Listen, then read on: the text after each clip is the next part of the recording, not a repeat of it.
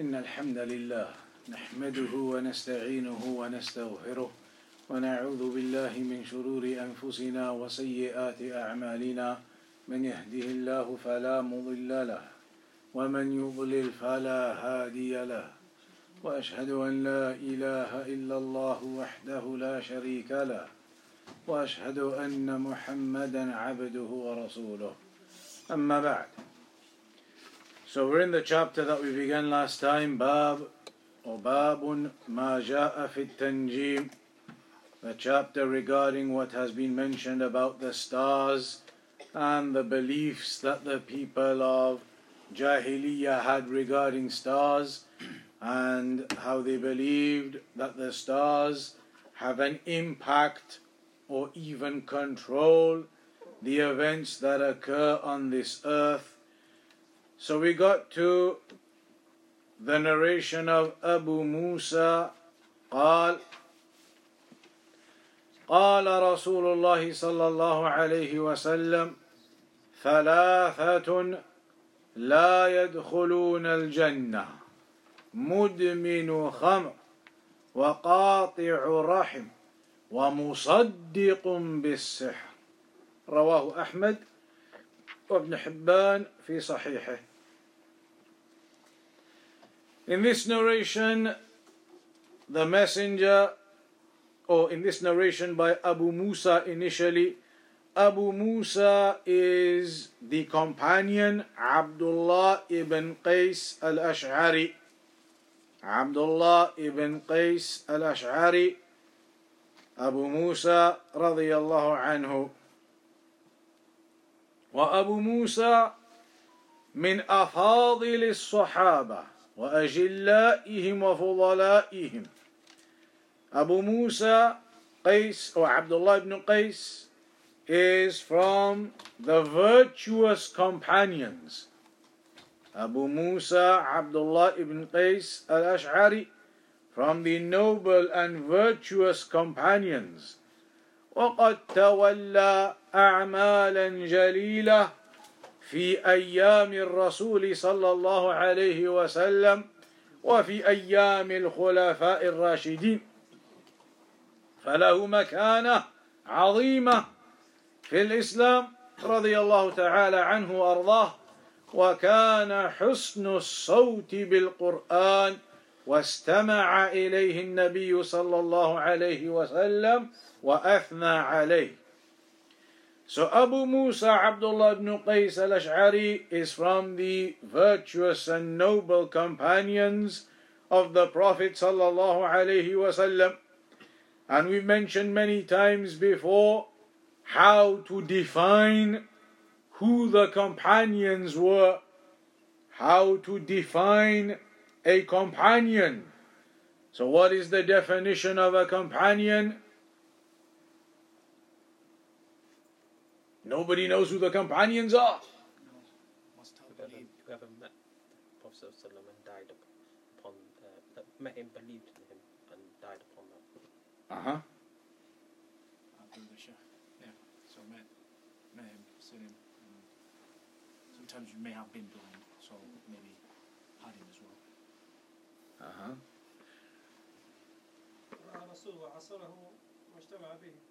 رأى الرسول وعاصره واجتمع به.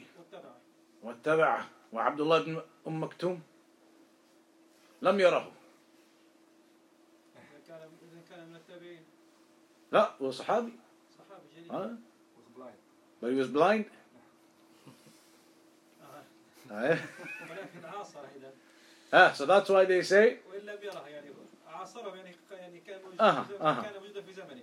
They say that the better ta'bir is to say man laqiya an-nabi instead of saying man ra'a because there were some companions who were blind.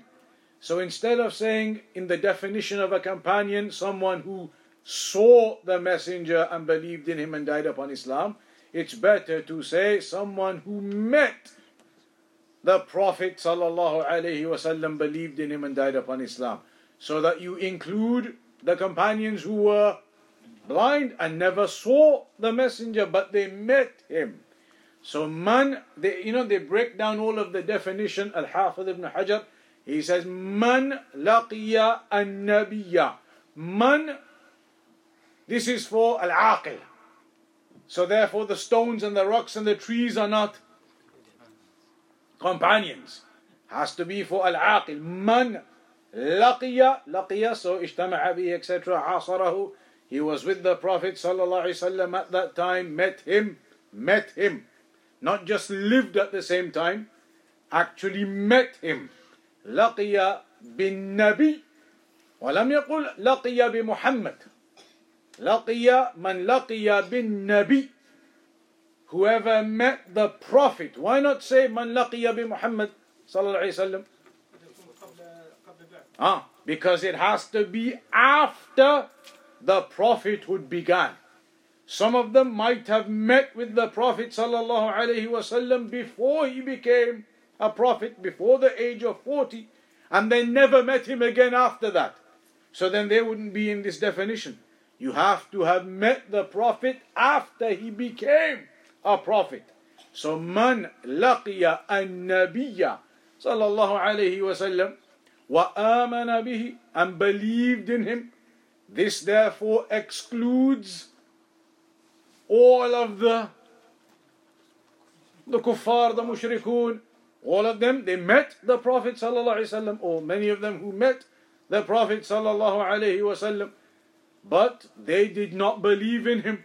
So, آمن به, met him and believed in him, ومات على ذلك وإن تخللت بالردة على الأصح.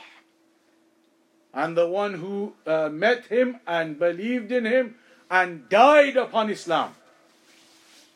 So if somebody met the Prophet sallallahu alaihi wasallam, believed in him at the time of meeting him, meaning the person himself when he met the messenger, he had to have been a Muslim at the time himself.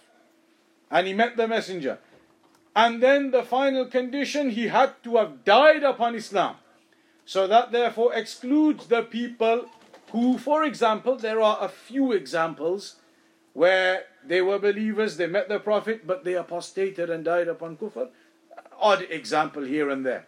So to exclude them, those who met the Prophet, believed in him, and died upon Islam, even if they apostated in between. Imagine now somebody became Muslim at the time of the Prophet and met the Prophet believing in him, Muslim at the time, believed in him, then apostated, but then returned back to Islam and died upon Islam in the end. Sahabi or not? Upon the correct opinion, companion. That's differed over. It is differed over because there are many fiqh rulings that are connected to the one who apostates and then comes back to Islam. Like, for example, imagine when he first was a Muslim, he went and did his Hajj, Hajj for your lifetime. But then he apostates. When you apostate, all your actions have been nullified. Then he becomes Muslim again. Is his Hajj of the lifetime due again or not? We start going in there, we'll never come back to Kitab al-Tawheed. All of that in a fiqh lesson, inshallah ta'ala, if we start that next time. But these are the discussions. These are the discussions that exist in the books of fiqh and these kinds of rulings. So the point here is though on the definition of a companion, the one who met the Prophet sallallahu alaihi wasallam, believed in him at the time, and died upon Islam, even if in between he had apostated. And there are again a few examples of that, where they believed in the Messenger uh, met him, but then apostated, but then returned back to Islam and died as Muslims. When they returned back to Islam, is it a condition to have met the Messenger again? No. The first meeting was sufficient. And all of that you find in the books of the sciences of hadith, ulum al-hadith, or mustalahat al-hadith. In those books you find all of this chapter, it's mentioned in there. So Abu Musa Abdullah ibn Qais al-Ash'ari, he was from the famous or, or the, the noble and honorable companions of the Prophet sallallahu wasallam. and it's mentioned that he had a beautiful voice That he had a beautiful voice with the recitation of the Quran. He had a beautiful voice in the recitation of the Quran, and that he recited, and the Prophet ﷺ listened to him and praised him, praised his recitation. So he is the one who narrates this hadith عن ابي موسى قال قال رسول الله صلى الله عليه وسلم ثلاثة لا يدخلون الجنة Three people or three types of people will not enter paradise. مدمن خمر the one who is a alcoholic as they say the one who is an alcoholic قاطع رحم the one who cuts the ties of kinship, and the musaddiqum bis-sihr, the one who believes in magic. So firstly, this hadith says to us three types of people will not enter paradise, and then it tells you what those three types of people are. They will not enter paradise. Does that mean anybody else who, as long as they don't do these three things, will enter paradise? Of course not. These kinds of narrations do not indicate a restriction. These kinds of narrations, لا يدل على حصر. They do not indicate restriction. It is not to say that as long as you're not in one of these categories, therefore you will enter paradise. There are many other sins too. But these are mentioned not in the form of a restriction. And there's uh, many points like that regarding narrations where it doesn't indicate restriction necessarily, and where numbers may not indicate the exact number.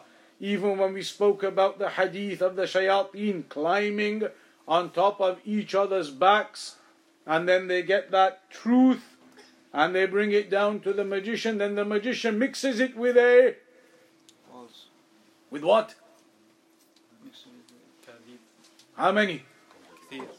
Kathir, but how many in the narration? 100. It says in the narration, Mi'at kibba. 100 lies he mixes in with it. But does that mean he mixes in exactly 100 lies? No. This is a, a, a phrase to indicate a lot. It's like even when it says the Prophet ﷺ used to do istighfar every day. Marra. Does it mean exactly 70 or exactly 100? No. It just means a lot again. Indicates a lot. So these narrations do not necessitate a restriction. They are simply there to indicate a lot. And that works in the Arabic language. It's like in English when you say, I told you a thousand times not to do that. Were you counting on your the electronic digital counters that I said it 1000 exactly? Of course not. But it's a phrase to indicate that I said it to you many times. So that is something which occurs. And in this case, it is a number three mentioned, three categories mentioned, but it's not a restriction upon those three only.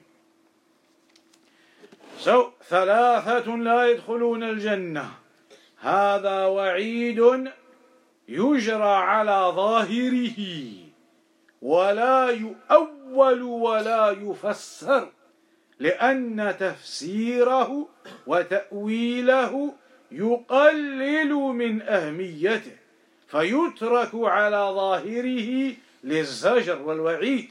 وإن كان أصحاب هذه الجرائم لا يخرجون من الإسلام ولكن هذا من باب الوعيد الشديد لهم. So the narration, and this is the next point, the narration tells us these three types of people the alcoholic, constantly drinking alcohol, addicted to alcohol, the one who cuts the ties of kinship with his family and relatives and close ones, and the one who believes in magic, they will not enter paradise. Does that mean that they have committed kufr and they will never enter paradise. It does not necessitate that. However, the Shaykh says, with these kinds of narrations, leave them as they are. When a person comes along now and you mention this hadith to him, three types of people, they will not enter paradise. The alcoholic, the one who cuts the ties of kinship, and the one who believes in magic. And leave it at that. So that the person realizes the severity of this affair. Don't go explaining to him then, but however, XYZ, it doesn't mean that it's not that serious. You will still enter paradise. You don't want to say those particular types of explanations to a person when you're giving like a general maw'idah, a general type of admonition. When you're explaining it in terms of students and talab al-ilm and you're breaking down the explanation, that's another thing. But the point of when you're giving admonition to someone, you would mention it as it is and leave it. Let them feel the severity of the narration. Let them feel the harshness of that. The one who drinks alcohol does not enter paradise, the messenger said. The one who cuts the ties does not enter paradise. The one who believes in the magic does not enter paradise, the hadith said. Let him go like that, thinking like that. To think how severe it is, so he stops. Even though we know the narration here does not necessitate that the person has become a kafir and that he will never enter paradise, as long as he died upon tawheed otherwise and did not fall into shirk otherwise, then we know that person will not remain therein forever but that this is only a severe threat upon that person. These are some of the types of narrations that the Khawarij they utilize, they use them for their misguided beliefs. Because the Khawarij they will take this narration and say to you that the Ashabul Kaba'ir مخلدون في النار they are going to stay forever in the hellfire. That's what they believe. The one who commits a major sin will stay forever in the hellfire. They'll say, look, there's the hadith. Drinking alcohol, cutting the ties. These are all major sins. And they will not enter paradise, the hadith says. Proving that if you commit major sins, you die and you are in the hellfire forever. But of course, we know that is their misguided understanding because when you put this narration together with all of the rest of the sunnah, then it becomes clear and makes sense in context. And you remember when we did Kashf Shubuhat, as Shaykh Muhammad ibn Abdul Wahhab mentioned, the way of the people of innovation is that they isolate the evidences. They take one hadith here one ayah there, they isolate the evidences to try and make a point. But when you put those evidences into context, you realize their point was completely nonsense. If somebody comes along to you and says that Allah mentioned in the Quran, Waylul lil Musallin. Woe be to the ones who pray ayah in the Quran. Woe be to the ones who pray. But of course, you cannot quote that by itself. That's why some of the scholars even say with those kinds of ayat, you're not even supposed to stop on them when you're reciting. You have to continue to give the context of what is meant, and the context there.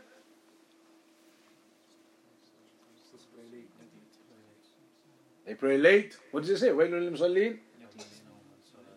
Sahun, those who are negligent, etc. So there's a context of what is being meant. So that's the way of the people of innovation. They will pick out isolated evidences to try and make their point. When you put those isolated evidences into context, then you realize it's not what they meant, it's this. It's something completely different. These are all principles almost and you find many of these, all of these, in Usul al-Fiqh. When you go through the books of Usul al-Fiqh, then they explain how to derive evidences, the ahkam, how to deduct them and derive them from the narrations. And so you have to understand about the uh, narrations and putting them into context and general and specific and all of those things. So this hadith does not necessitate that the person will be in the hellfire forever. فشرب الخمر آه نعم آه، مدمن الخمر المراد بالمدمن الذي يداوم على شرب الخمر ولا يتوب إلى الله منها The mudmin al-khamar in the hadith is talking about somebody who consistently drinks alcohol and does not repent to Allah. Drinks alcohol and again and again and again and does not repent. Continuously persists upon the drinking of alcohol and doesn't repent. Which is a bit like that narration when a man at the time of, in, in one version I think it says Umar ibn al-Khattab. When Umar ibn al-Khattab was the Khalifa, there was a man who used to always get caught drinking. And they used to bring him to Umar ibn al-Khattab all the time. Again, catching him drinking, drinking, drinking. One time they caught him again, and they brought him to Umar ibn al-Khattab, who was the Khalifa at the time. And Umar ibn al-Khattab said to him, you know, what's going on again, drinking alcohol, etc. The man said, Look, it's not my fault. It was the decree of Allah. Was it not the decree? If that man drank alcohol that day, then it was certainly in the decree. He could not have done something that wasn't in the decree. He said, Look, it was in the decree. What can I do? It was in the decree I was going to drink alcohol today, which is true. So then Umar ibn al-Khattab said to him, or, or, or said to somebody, get the whip. They whipped him. And then he said, Umar ibn al-Khattab said, it was in the decree that you were going to get whipped today. Just as you claim it was in the decree and that's your evidence, that's why you drank alcohol, no problem. We have just whipped you now, and that was in the decree you were going to get whipped today And that is in the chapter of the decree there's a brief chapter that comes up here, but in the books of Aqidah, more detail, how you cannot use the decree to justify sins. You cannot لا يحتج بالقدر على المعاصي. You cannot use the decree as a justification upon sins.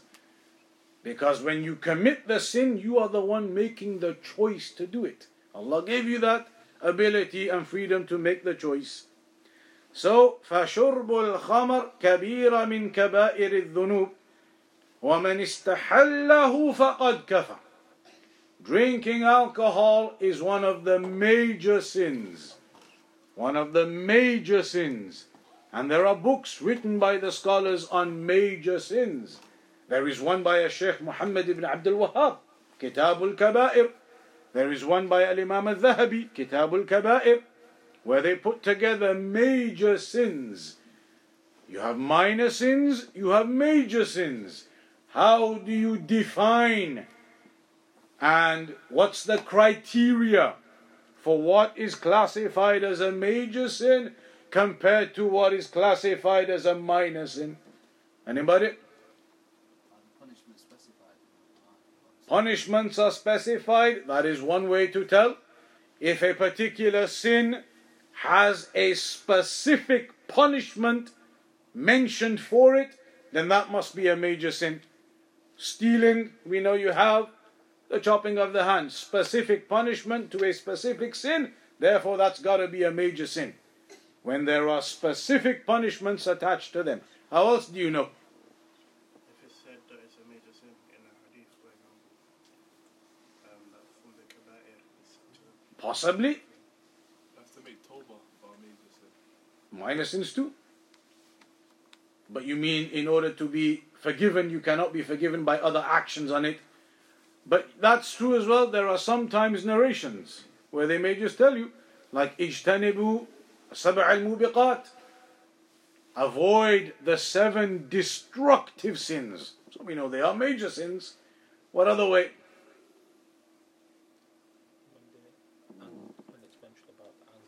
anger of Allah. Anger of Allah. When it is mentioned, من فعل كذا وكذا غضب الله عليه. That Allah is angered upon the one who does X, Y, Z. That action must therefore be a major sin. Whenever you see an ayah like that or a hadith like that, Allah's anger is upon the ones who do this or that, then that is a sign that this is a major sin. And also, the curse of Allah, la'anatullah, the curse of Allah upon the one who does X, Y, Z, then X, Y, Z in that case must be major sins and also.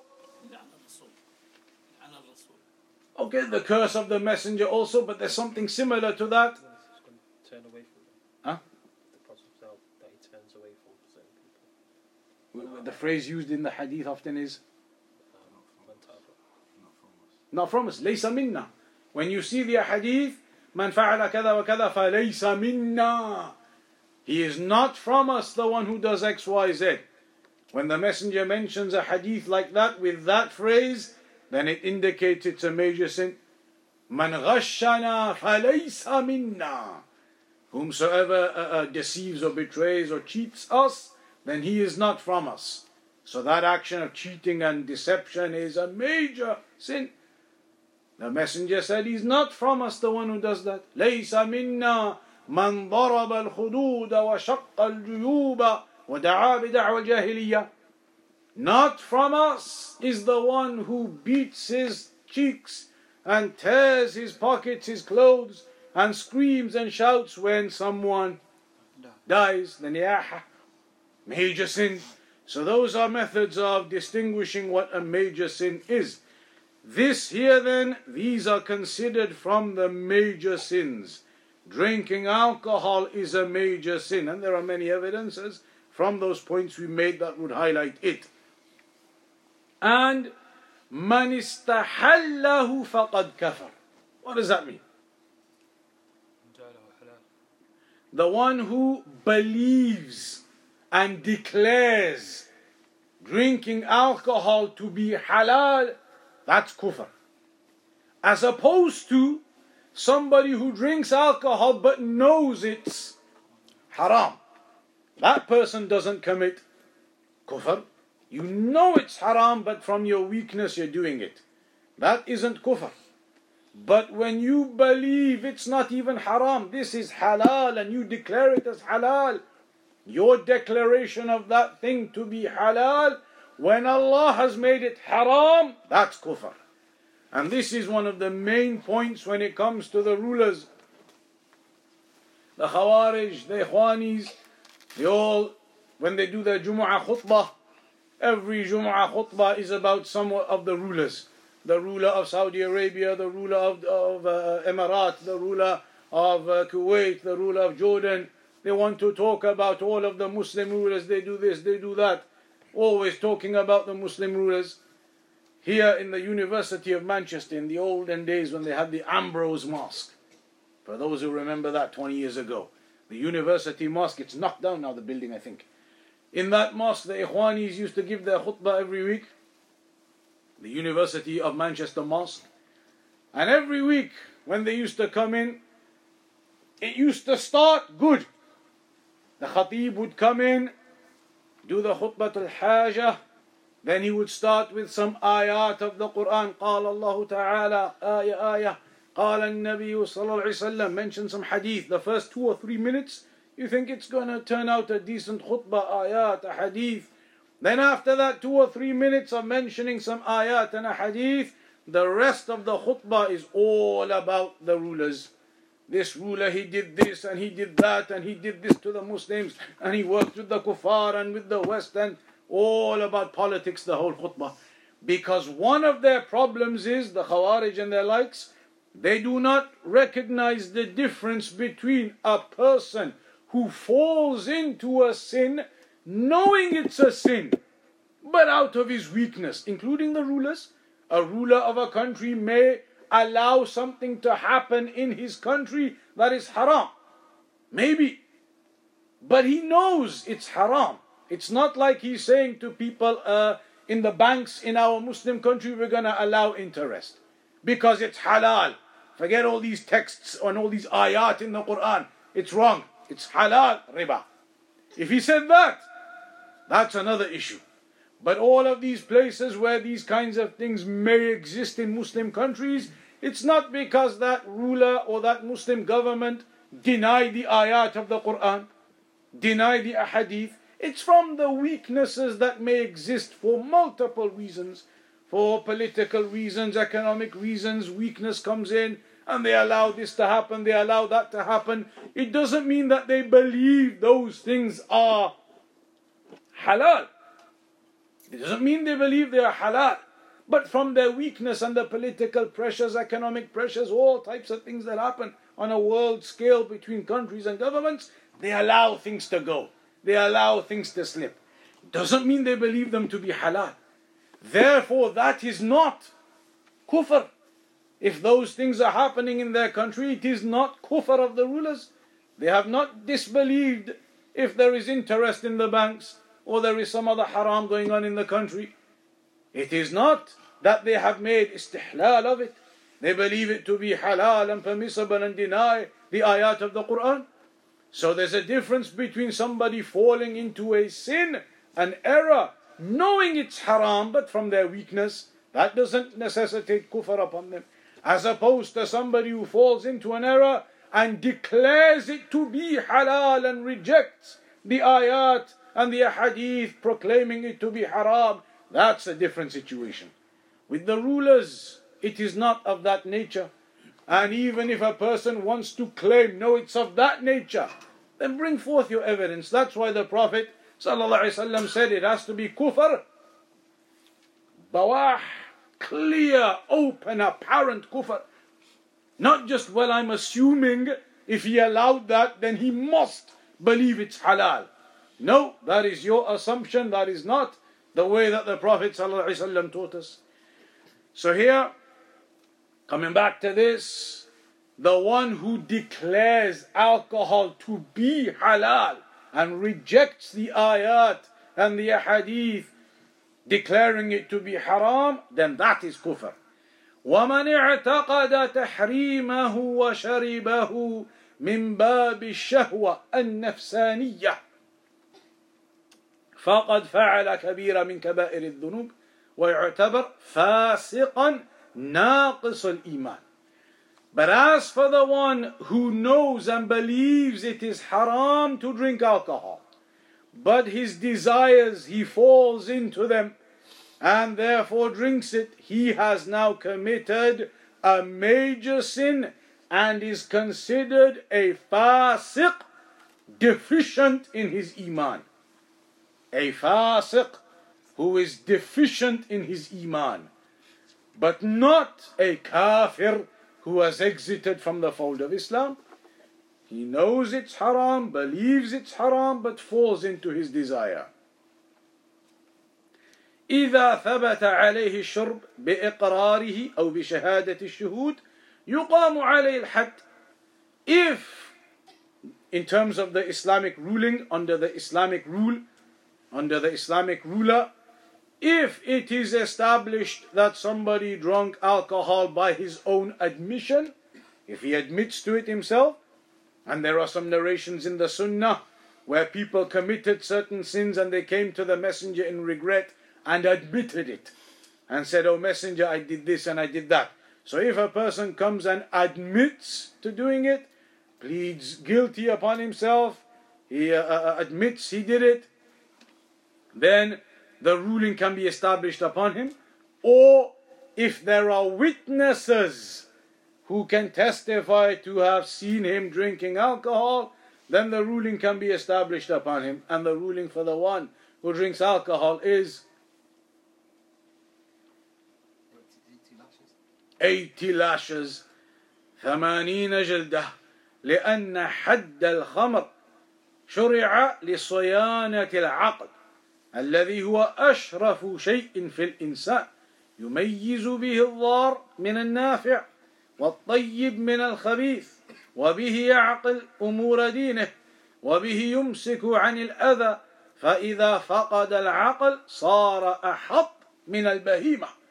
فيؤذي ويضيع أخلاقه ومصالحه ومصالح غيره. فلذلك زجر الله عن شرب الخمر. And the reason why this particular punishment has been put down upon the one who drinks alcohol, 80 whips, 80 lashes, is because Allah has prohibited alcohol and the drinking of it to preserve the mind, to preserve the minds, the intellect and the mind of a person. And in fact, khamr, the word khamr, this asl in the Arabic language, kha, mim, ra, يدل على ماذا؟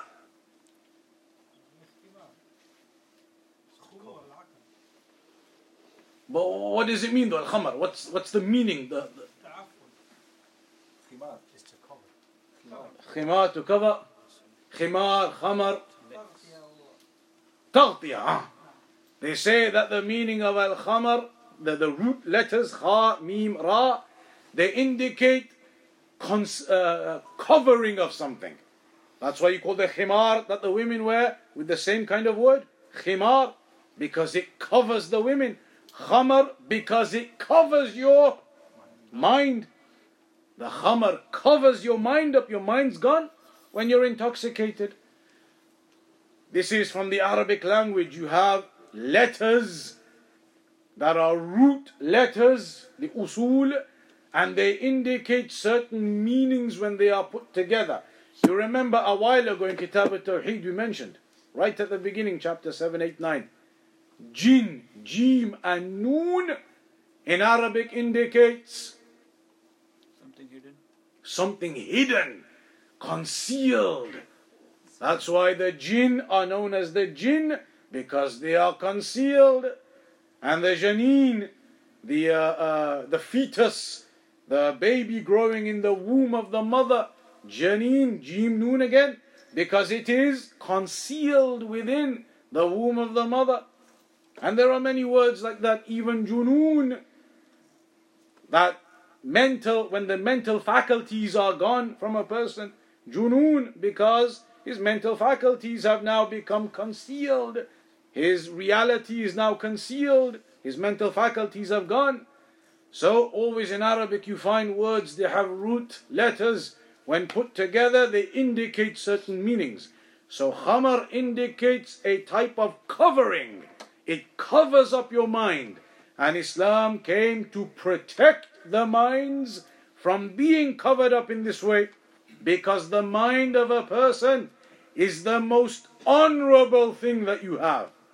Your mind, your brain, your intellect is the most honorable thing that a person has. You can distinguish what is beneficial and what is harmful by way of it, what is good and what is bad by way of it. You can understand the rulings of the religion by way of it.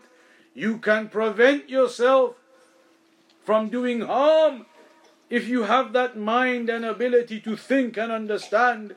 But if that mind of yours is gone, the mind is gone, intoxicated, then you are worse than an animal. And that is not difficult to see. When you see the effects of intoxication upon them, those who become intoxicated. There was a story in the news a few years ago. Somebody went out, a night out, intoxicated completely. They managed to stumble home, and it was a winter. It was a winter night, snow outside. They got intoxicated on a night out. They managed to stumble, stumble, get to their garden, and they just fell down, intoxicated. Fell down in their garden, unconscious, asleep, in the garden, in the snow. It snowed overnight. They got buried in there, and they died from hypothermia, freezing, whatever. Next morning, somebody came and found them. They died from the hypothermia, uh, freezing in that snow overnight. Dead from the intoxication. So intoxicated, cannot even walk home. And that's why they have all these tests for the drivers. Walk towards me five meters and all that business. Walk in a straight line. Uh, and the breathalyzers and all these things. On one occasion, I was stopped on the side of the road.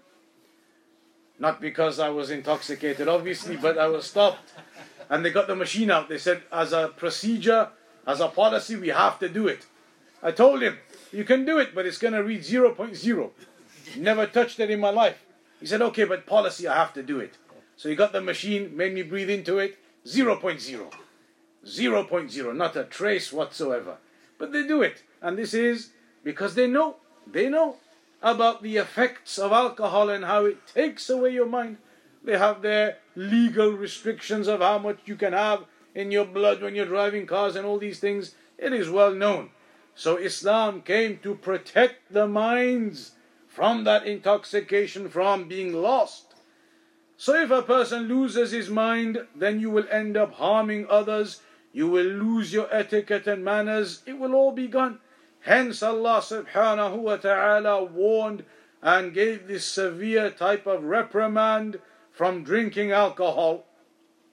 ووضع لها حدا في الدنيا ووعيدا في الآخرة and Allah placed this severe uh, punishment upon this act in this world which is 80 lashes and a severe threat for that person in the afterlife وأخبر النبي صلى الله عليه وسلم أنه لا يدخل الجنة فهذا وعيد شديد and the messenger informed us that such a person will not enter paradise and this is a severe threat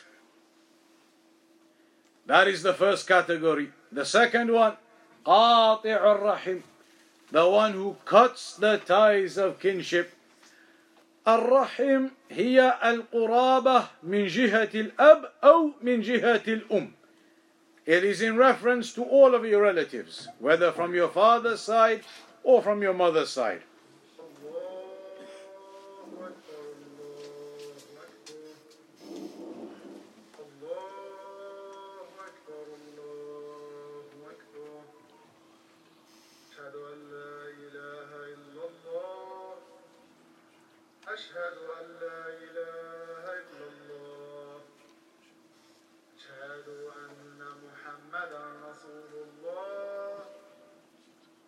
أشهد أن محمدا رسول الله.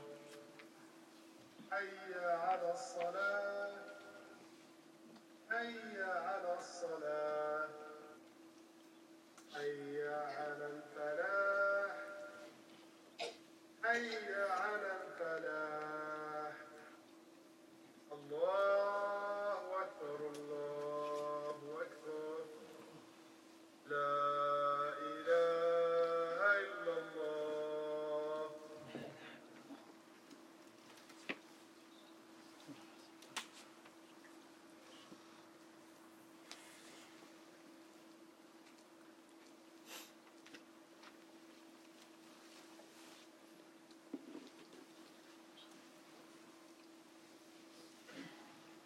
Also, just on the point of alcohol, before we go to this, initially they used to drink alcohol.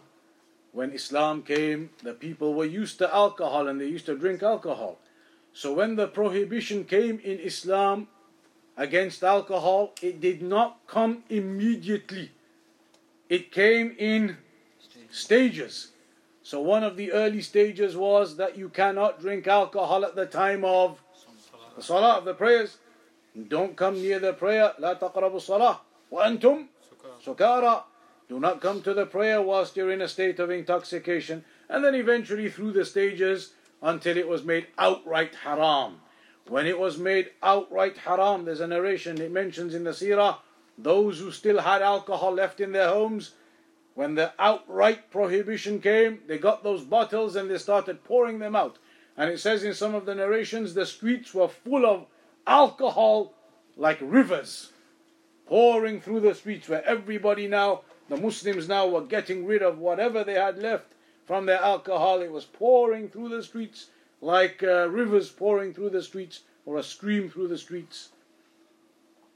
So here then, قاطع الرحم, the one who cuts the ties of kinship, relatives from your father's side or your mother's side, وصلة الأرحام واجبة في الإسلام بعد بر الوالدين and keeping those ties of kinship is obligatory in Islam uh, after the rights of the parents وهم الأولاد وأولادهم and the ties of kinship they apply to the closest of your relatives e- from beginning from your own children.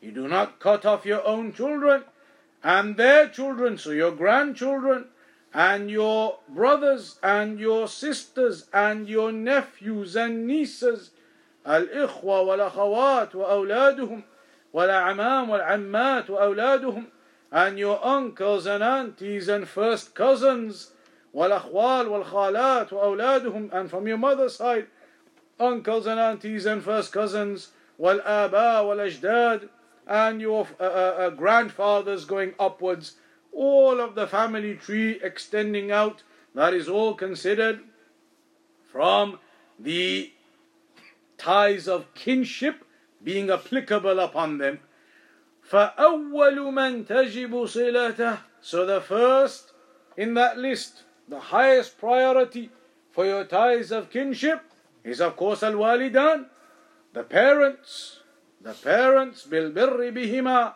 ثم الأولاد then after that your own children ثم الإخوة وأولادهم then your brothers and their children your nephews and nieces from your brothers uh, ثم الأعمام والعمات وأولادهم and then after that and then of course your sisters too but then also after that your uncles and aunts from your uh, father's side and their children your first cousins from that side then after that, your uncles and aunties from your mother's side, and the children from there, your first cousins from that side. Uh, and this is all mentioned in the Quran. قال تعالى: واعبدوا الله ولا تشركوا به شيئا وبالوالدين إحسانا وبذي القربى. Worship Allah and do not associate any partners with Him. The right of Allah first. Then straight after that, وَبِالْوَالِدَيْنِ إِحْسَانًا The right of the parents, right after the right of Allah. And with your parents do good. وَبِذِي الْقُرْبَى And then after that, the others from the relatives that you maintain the ties of kinship with. It is because of these kinds of ayat where often the rights of your parents are attached directly after the rights of Allah it highlights how high the rights of the parents are. Hence, when you look into some of those books of major sins we mentioned, uh, Sheikh uh, Muhammad ibn Abdul Wahhab, Al Imam al Dhahabi, in their books, one of the highest major sins, right at the beginning of the lists, is the disobedience and wrongful behavior towards parents. One of the most major sins at the top of the list. Because we know Allah attaches the rights of the parents straight after His own rights. So it is a high and elevated right.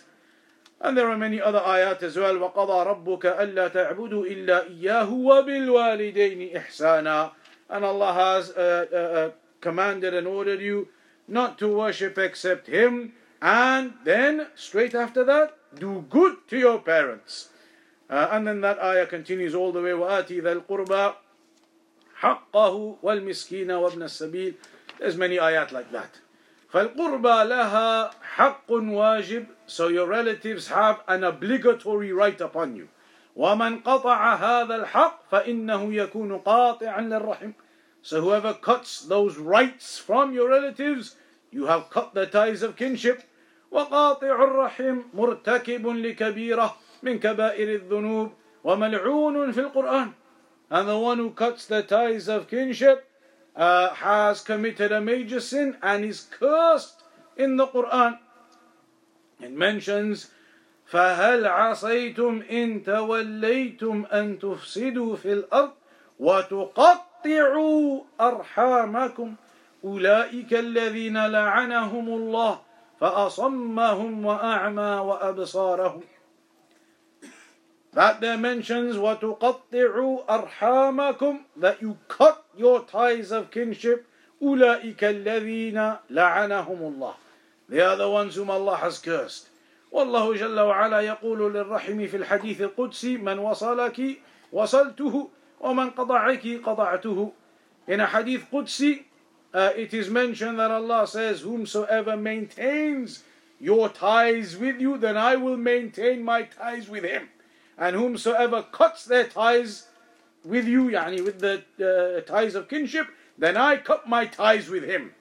وفي هذا الحديث أنه لا يدخل الجنة and in this particular narration it mentions that person does not enter paradise.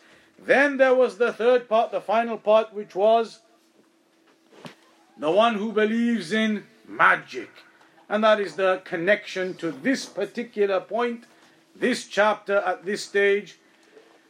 وهذا محل الشاهد من الحديث فإن قلت الحديث في مصدق السحر والباب في باب التنجيم فما المناسبة but this chapter was talking about the stars and all of the things connected with the stars, not specifically magic. So why has a Sheikh Muhammad ibn Abdul Wahhab mentioned a hadith here that is about magic, the one who believes in magic? It's not specific to the stars. How is that connected then? المناسبة أن التنجيم نوع من السحر. The connection is obvious the stars and all of those things that they believe in regarding the stars, we discussed last week, all of that is a form of magic. It is a form of magic. And it is mentioned in that hadith, من اقتبس شعبة من النجوم فقد اقتبس شعبة من السحر زاد ما زاد. And this is a narration that will come up Whomsoever learns a portion about the stars has indeed gained a portion of magic. The more he learns, the more he ends up gaining that, meaning that portion of magic. فالتنجيم نوع من السحر So it is a type of magic. So أخبر النبي صلى الله عليه وسلم أن المصدق بالسحر ومنه المصدق بالنجوم أنه لا يدخل الجنة. So the one who believes in magic, a portion of that which is about the stars and all of the activities connected to the stars that we spoke about last week, whoever believes in all of those types of affairs, then he is entered into this hadith that he does not enter paradise. Uh, وهذا وعيد شديد وقد لا يدخل الجنة لكفره وقد لا يدخلها لمعصيته. Some people may not enter paradise due to them com- uh, committing kufr outright when it comes to the issue of the stars and others just upon their sin. فهذا وهذا من حديث الوعيد التي تجرى على ظاهرها ولا تفسر. So this kind of narration, the Shaykh says, you leave it as it is. They do not enter paradise, the ones who do these things, without going into detail. Uh, فالشاهد مصدق بالسحر الذي منه التنجيم وعلى كل حال فالواجب على المسلم أن يحذر من هذه المشكلة وهي مسألة التنجيم التي لا يزال شرها موجودا في الناس. So the point is the Shaykh says a person must avoid that issue of the stars and all of the incorrect and haram and uh, uh, uh, misguided beliefs that people have regarding the stars and that it is a portion or a type of magic and there is a severe threat in that hadith regarding it. That is where we'll conclude on for today then. Next week, as you're aware, there is no class. The last Saturday of the month, there is no class for this book. So that will be in two weeks' time. Now we resume from the first Saturday of October, inshallah ta'ala. We'll come back onto this. So we'll conclude on there today. وصلى الله على نبينا محمد وعلى آله وصحبه وسلم.